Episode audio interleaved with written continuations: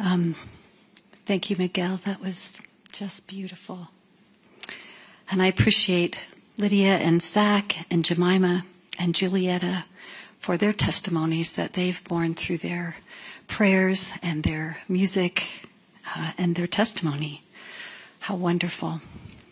It is such a pleasure to be here with you today. I just work in an office right over there, and um, I see you come in and out um, all the time. I ride the train with you, and um, it's just a blessing to be here with you.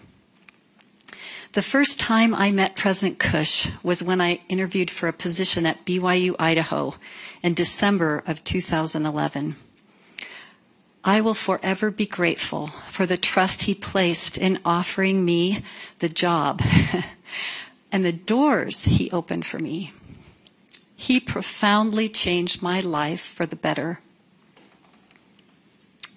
On April 3, 1974, a series of deadly tornadoes struck 13 states across the United States.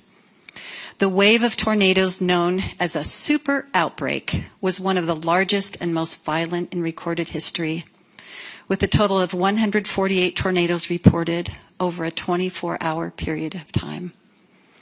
The tornadoes caused widespread damage and destruction, killing 335 people and injuring thousands more.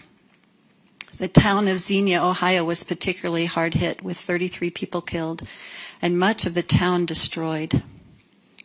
The 1974 super outbreak remains one of the deadliest and most destructive tornado outbreaks in the United States history. Tornadoes are often deadly and they have always been hard to predict. They form when a column of air gets caught in the space between a cloud and the ground and begins spinning violently. A super outbreak occurs when at least 50 tornadoes happen within a day or two. The April 3, 1974 super outbreak produced almost three times that many tornadoes. As I recall, April 3, 1974 started out like any other day.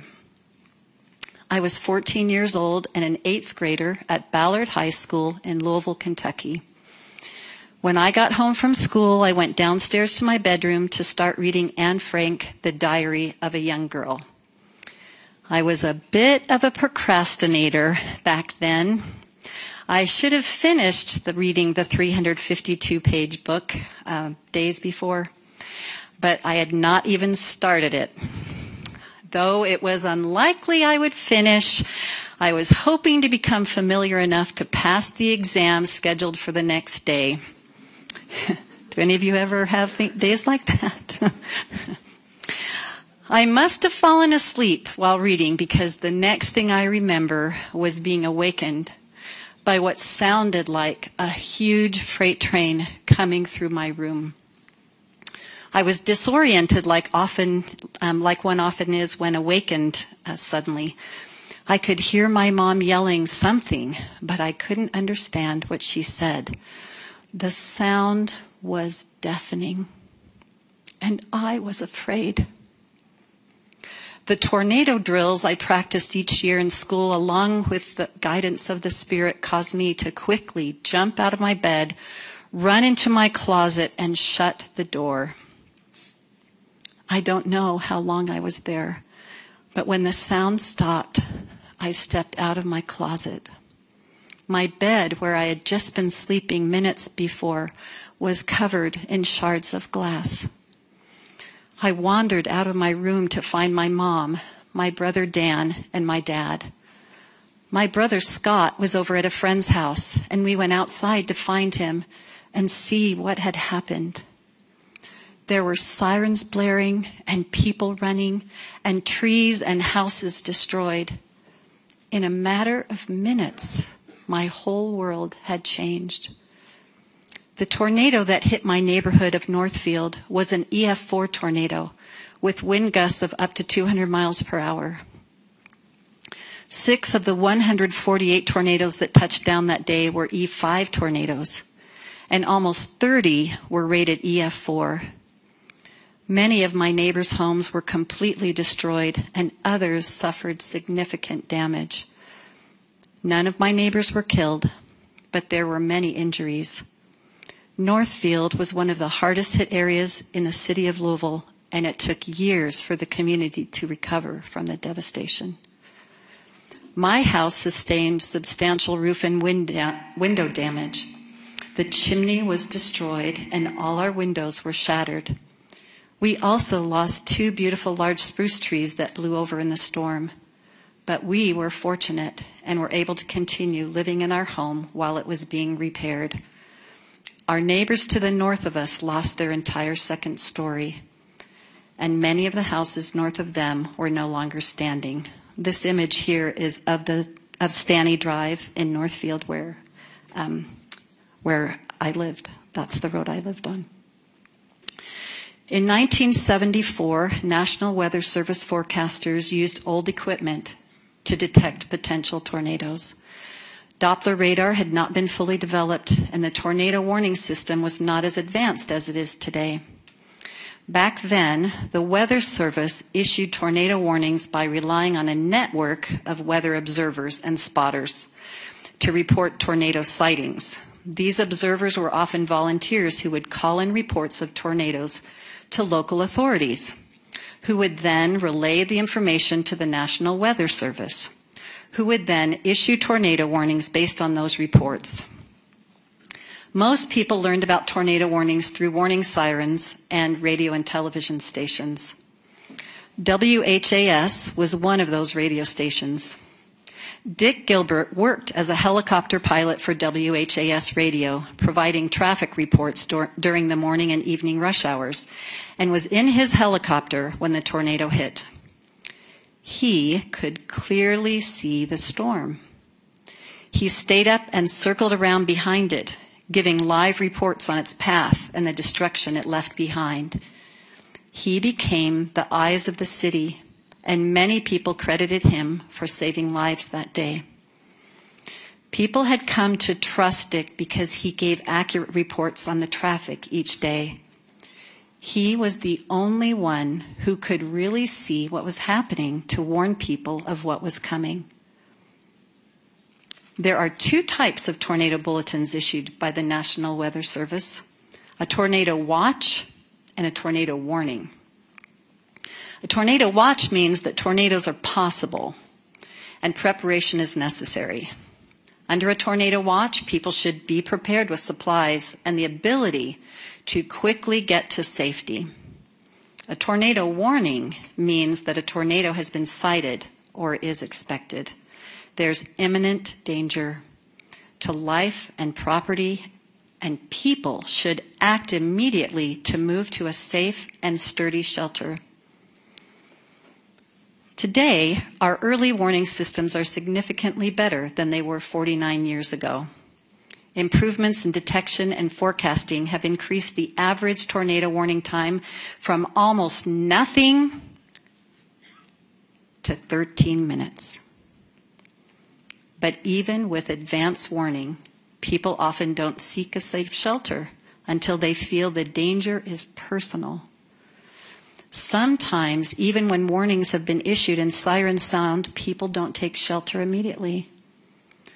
Perhaps one, people, one reason people ignore warnings may be because tornadoes don't always touch down when a warning is issued. The Weather Service has been experimenting with impact warnings such as, you could be killed if not underground or in a tornado shelter. Still, many people are not persuaded.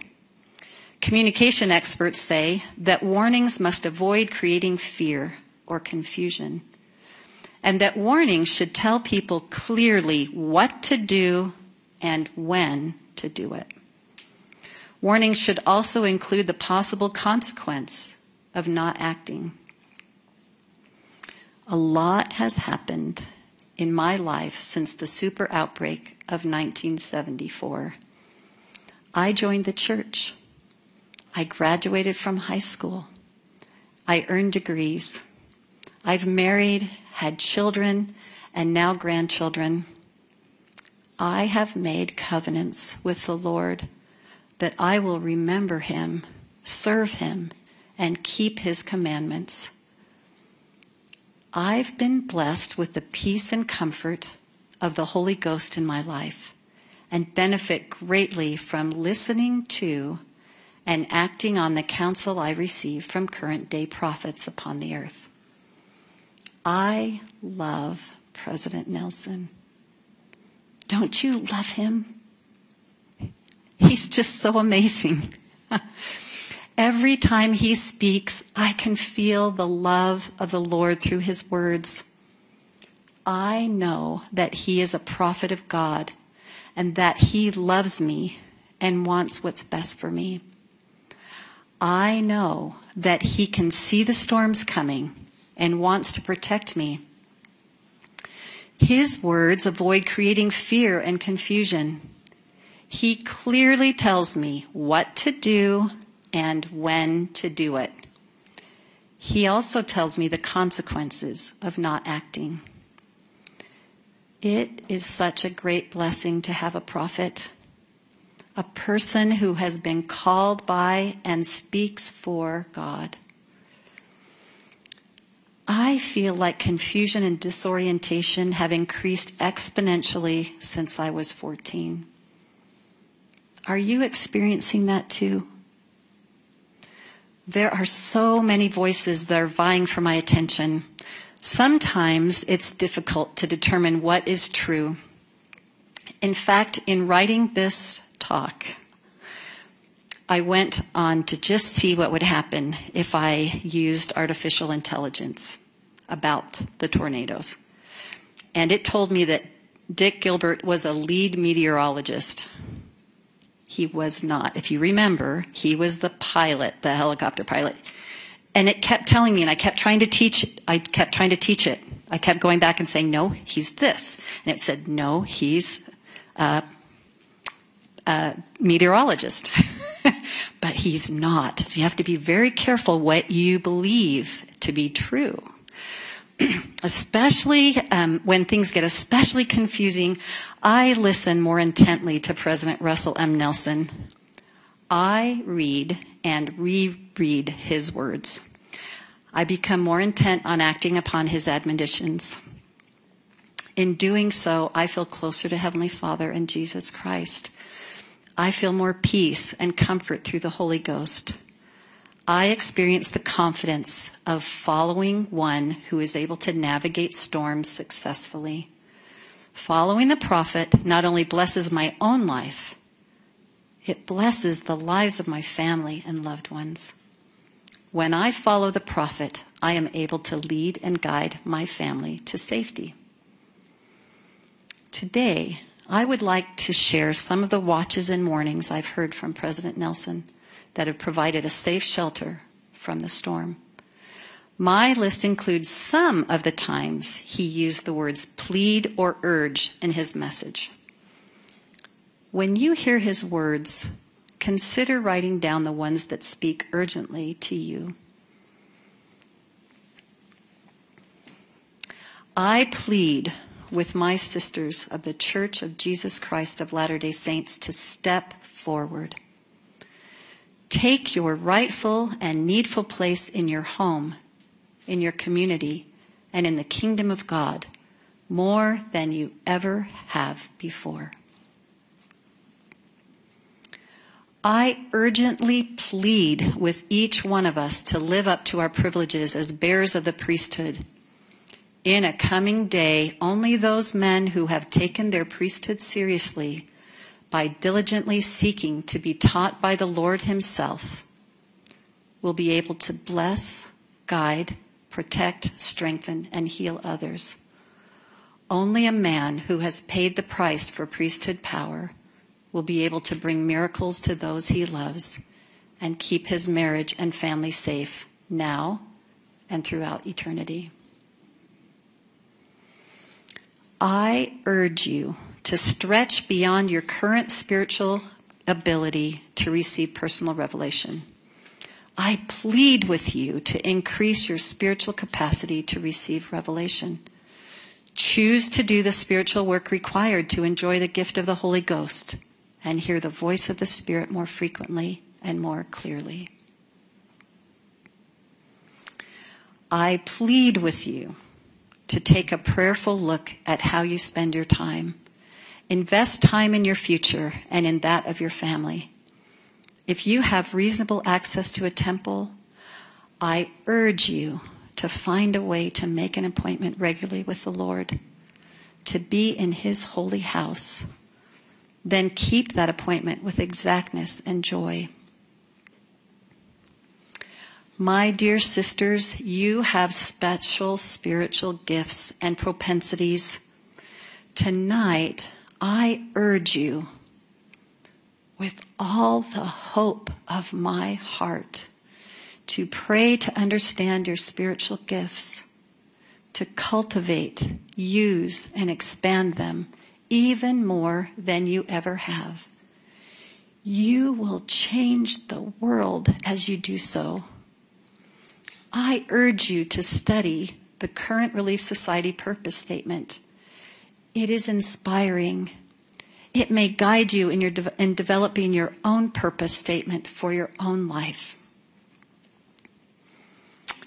I plead with you who have distanced yourselves from the church, and with you who have not yet really sought to know that the Savior's church has been restored. Do the spiritual work to find out for yourselves, and please do it now time is running out. I plead with you to repent. Experience the strengthening power of daily repentance, of doing and being a little better each day. I plead with you to be the men and young men the Lord needs you to be. Make your focus on daily repentance so integral to your life that you can exercise the priesthood with greater power than ever before. This is the only way you will keep yourself and your family spiritually safe in the challenging days ahead. Today, I call upon our members everywhere to lead out in abandoning attitudes and actions of prejudice. I plead with you to promote respect for all of God's children. I urge you to take steps to be tempor- temporally prepared, but I'm even more concerned about your spiritual and emotional preparation. As faith and holiness decrease in this fallen world, your need for holy places will increase. I urge you to continue to make your home a truly holy place and be not moved from that essential goal. If I could speak to each man or woman who longs for marriage but has not yet found his or her eternal companion, I would urge you not to wait until marriage to be endowed in the house of the Lord. If it were possible for me to speak one on one with every young adult, I would plead with you to seek a companion with whom you can be sealed in the temple. If I could speak with each husband and wife who have still not been sealed in the temple, I would plead with you to take the necessary steps to receive that crowning, life changing ordinance. And to each of you who has made temple covenants, I plead with you to seek prayerfully and consistently to understand temple covenants and ordinances. I plead with you today to counter the lure of the world by making time for the Lord in your life each and every day. My brothers and sisters, I plead with you to make time for the Lord.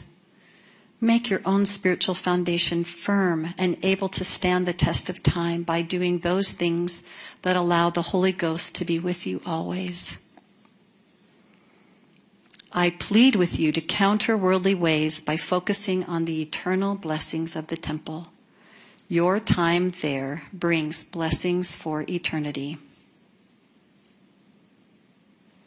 My dear brothers and sisters, with all the pleadings of my heart, I urge you to get on the covenant path and stay there Experience the joy of repenting daily. Learn about God and how He works.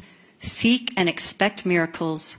Strive to end conflict in your life. I plead with you now to take charge of your own testimony of Jesus Christ and His gospel. Work for it, nurture it so that it will grow, feed it truth. Don't pollute it with false philosophies of unbelieving men and women. Our Heavenly Father and His beloved Son, Jesus Christ, stand ready to help you. I urge you to increase your efforts to seek their help. I plead with you to come unto Jesus Christ so that He can heal you. He will heal you from sin as you repent. He will heal you from sadness and fear. He will heal you from the wounds of this world. Contention drives away the Spirit every time. Contention reinforces the false notion that confrontation is the way to resolve differences, but it never is. Contention is a choice. Peacemaking is a choice. You have your agency to choose contention or reconciliation. I urge you to choose to be a peacemaker now and always. Brothers and sisters, did any of those quotes, do you remember them when he gave them? Were some of them new and a little bit surprising? I'm just amazed at all of the times, um, and this isn't all of them, that um, President Nelson urged us or pleaded with us to take action, to take shelter. In describing his missionary experience with the Lamanites who had embraced the gospel of Jesus Christ, Ammon said, Yea, they shall not be beaten down by the storm at the last day. Yea, neither shall they be harrowed up by the whirlwinds. But when the storm cometh, they shall be gathered together in their place, that the storm cannot penetrate to them Yea, neither shall they be driven with fierce winds whithersoever the enemy listeth to carry them. But behold, they are in the hands of the Lord of the harvest, and they are his, and he will raise them up at the last day. Ammon said that gathering together in a safe shelter will protect us from whirlwinds and fierce storms. Sisters and brothers, it is in living the restored gospel of Jesus Christ where we will find safe shelter. Jesus called and ordained prophets when he was on the earth. He gave them authority to speak his words. Through Joseph Smith, that priesthood authority has been restored. The Lord has called and ordained prophets in our day. We are so blessed to have prophets, seers, and revelators who can see the storm coming long before it arrives so that we have time to prepare. By acting on their words, we can find safe shelter, not only for ourselves, but for those we love dearly. Our prophets tell us clearly what to do and when to do it as well as the consequences of not acting upon their counsel. I love the Lord Jesus Christ. I love his gospel and I love his prophets. I pray that we will, along with those we love, find safe shelter in him. In the name of Jesus Christ, amen.